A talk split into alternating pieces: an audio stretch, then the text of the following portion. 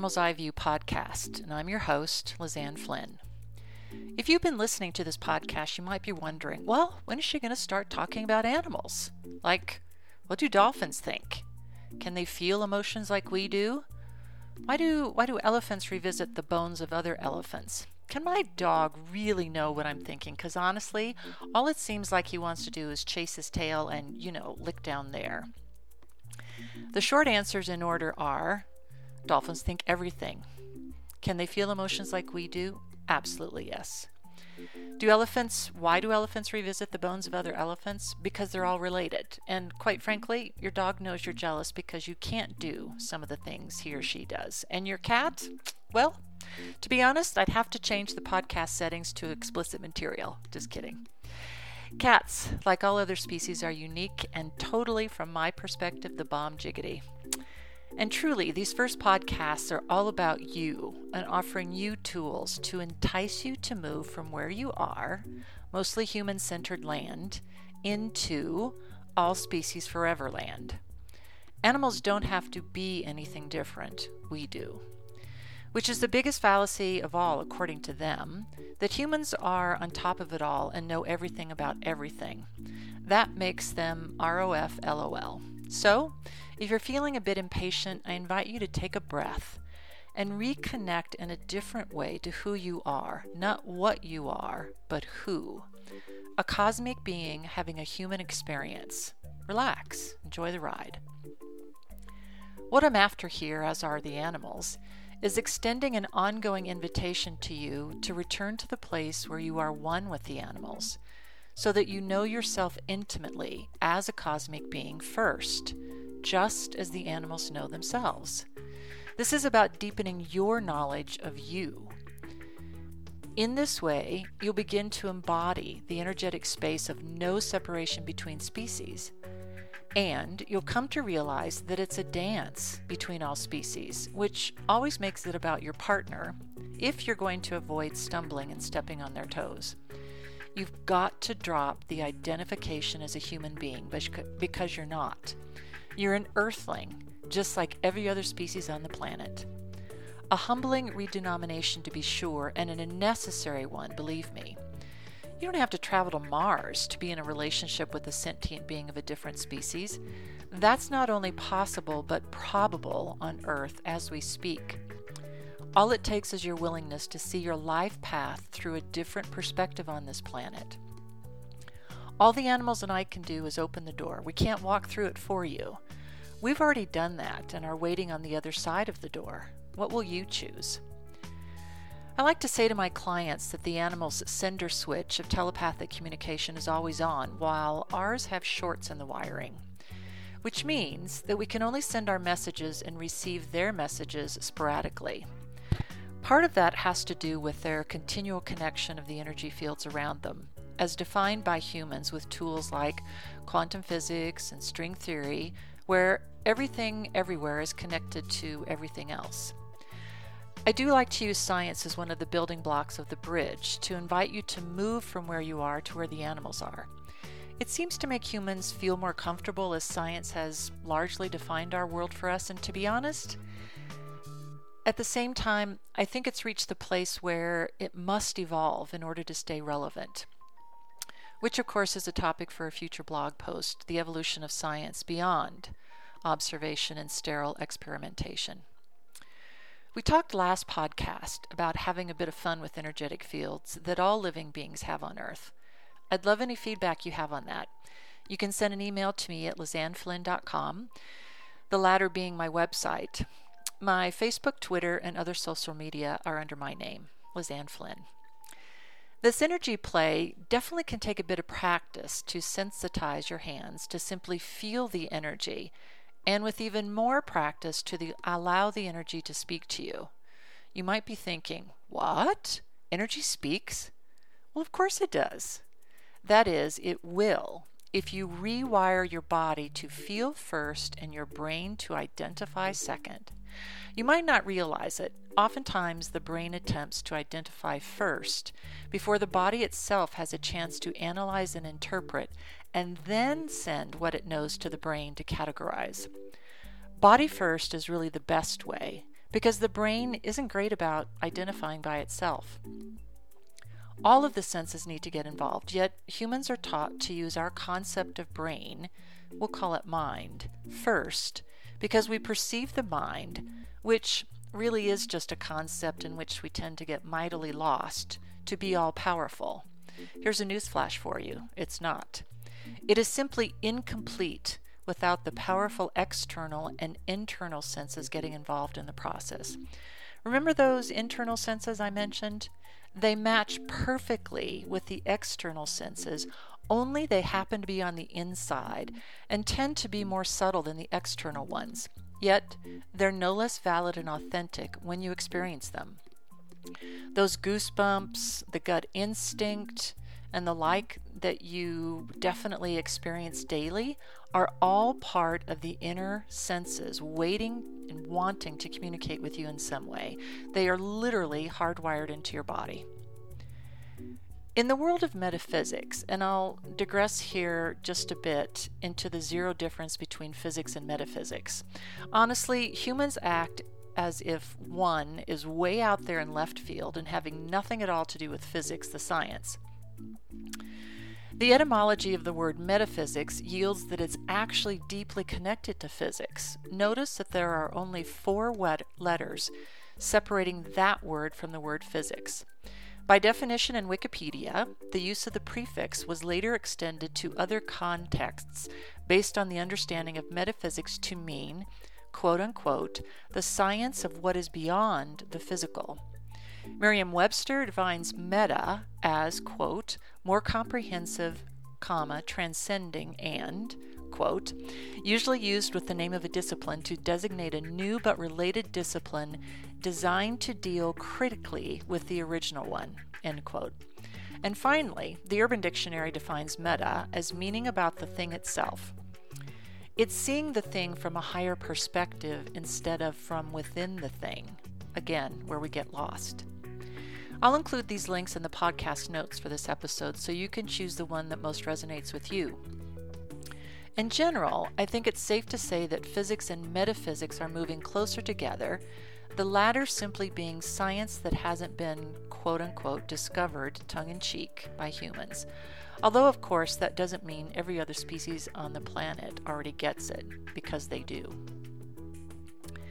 So, these inner senses in the world of metaphysics are clairvoyance, which is clear seeing, clairaudience, which is clear hearing, clairsentience, which is clear sensing, clairalience, which is clear smelling, and clairgustance, which is clear tasting. And I'll add one more to the list claircognizance, which is clear knowing.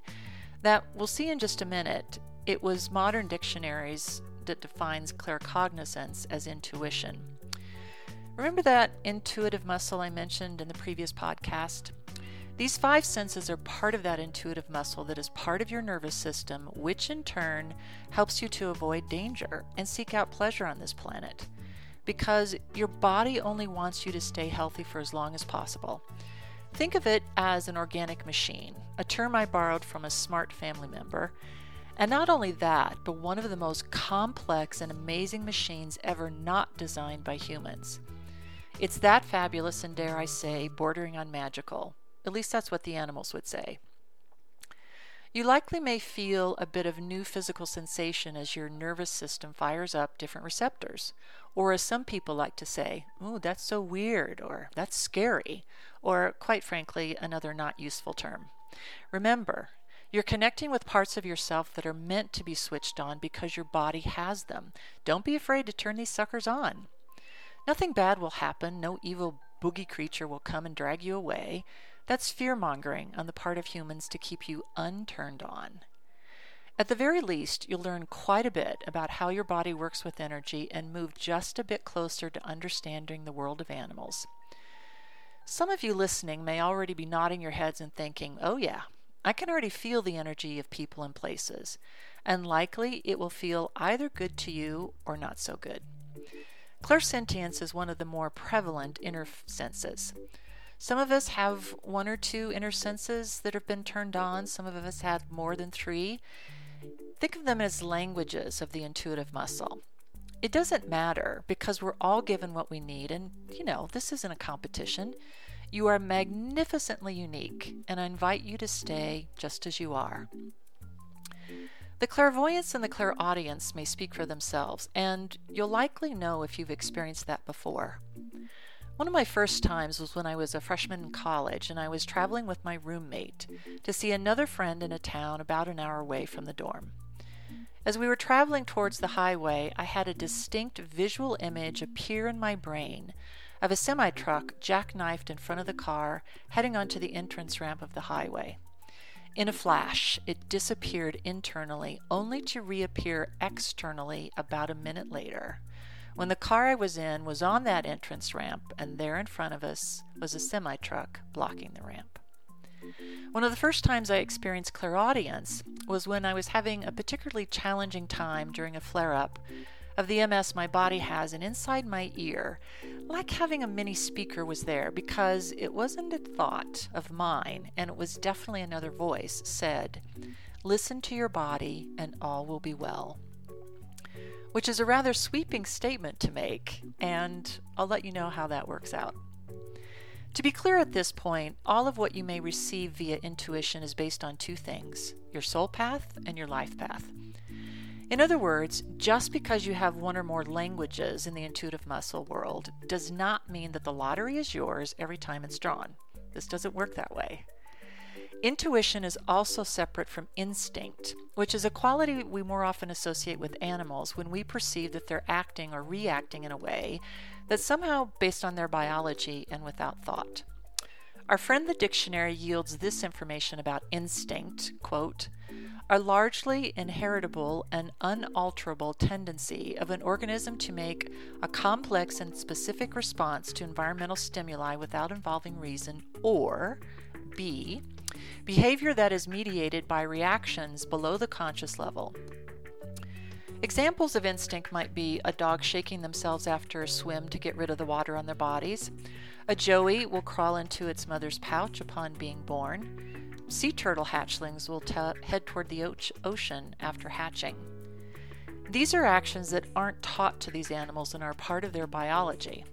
For humans, we have instincts such as crying as infants to bring our needs to the attention of our parents, independently moving, crawling, and then walking in order to become more mobile, and our slow, by comparison, maturation process to other species. Intuition now is a very different, different creature. The dictionary defines it as, quote, understanding something immediately without the need for conscious reasoning. I would add the following Intuition is information coming in from the field of energy around you and is intended to provide you with supportive information based on the highest and best good of your soul and life paths combined. It's complex and not complicated. That's a big, big difference. And it is a combination, I suppose, of both scientific and, for lack of better word, better word, energetic worlds. My apologies to both of these currently separated camps. I've come to the point that I don't perceive it's possible to continue to separate the two because understanding the fields of energy without also imbuing them with the depth of wisdom they hold means cutting off the best part of something from the other best part of something. It can't and shouldn't be done. Take a wheel, for example. It isn't a wheel unless it's whole, and it can't turn in a circle unless it is whole. If you cut it in half, it becomes a, in my opinion, somewhat questionable lawn garden ornament, right? And to be clear, this isn't about what you believe, it is about what you experience via the tool that is your physical form on earth, the body. So now that we've identified the intuitive muscle of the body, I invite you to make sure it gets proper exercise, just like you would with any other muscle of the body. External tools of the body, think of them like a handle extension for a favorite wrench you might use for a particular job you need to do. For the body, these tools are things like applied kinesiology, which is more commonly referred to as muscle testing, pendulums, and even oracle cards. The muscle testing is exactly the same as what your favorite chiropractor might use to determine what supplement or treatment you need based on how strong or how weak your resistance is to a certain thing. And as the body is over 80% water, it is an excellent conductor of all kinds of energy and electricity. The simplest and easiest ways are best because that's what the animals would recommend, keeping the interpretation to a minimum. Although, if you're already using things like tarot instead of one message oracle cards, I'd say keep on doing whatever resonates with you, provided you don't become dependent upon them. These external tools of your body work within the field of energy generated by your being on Earth. And the really great thing about them is they don't require your brain to be involved, which might sound like heresy as a human, but really, who of us hasn't found ourselves with a decision to make and try as we might to get our brain to noodle it out for us? We come up with nada, zilch, a big zero. I frankly don't think the brain really likes having that much responsibility and is much more comfortable working within the framework of the entire body itself, where it gathers information coming in from all parts and formulates the direction in which to go, all by what feels good to the body as a whole. During the next podcast, I'll share some of the easiest ways to begin using weightlifting tools specifically made for the intuitive muscle. You've been listening to the Animal's Eye View podcast. If you're liking what you're hearing so far in the podcast, you can just subscribe either uh, Spotify or on iTunes, and I would definitely love a positive review. I'm your host, Lizanne Flynn. See you next time.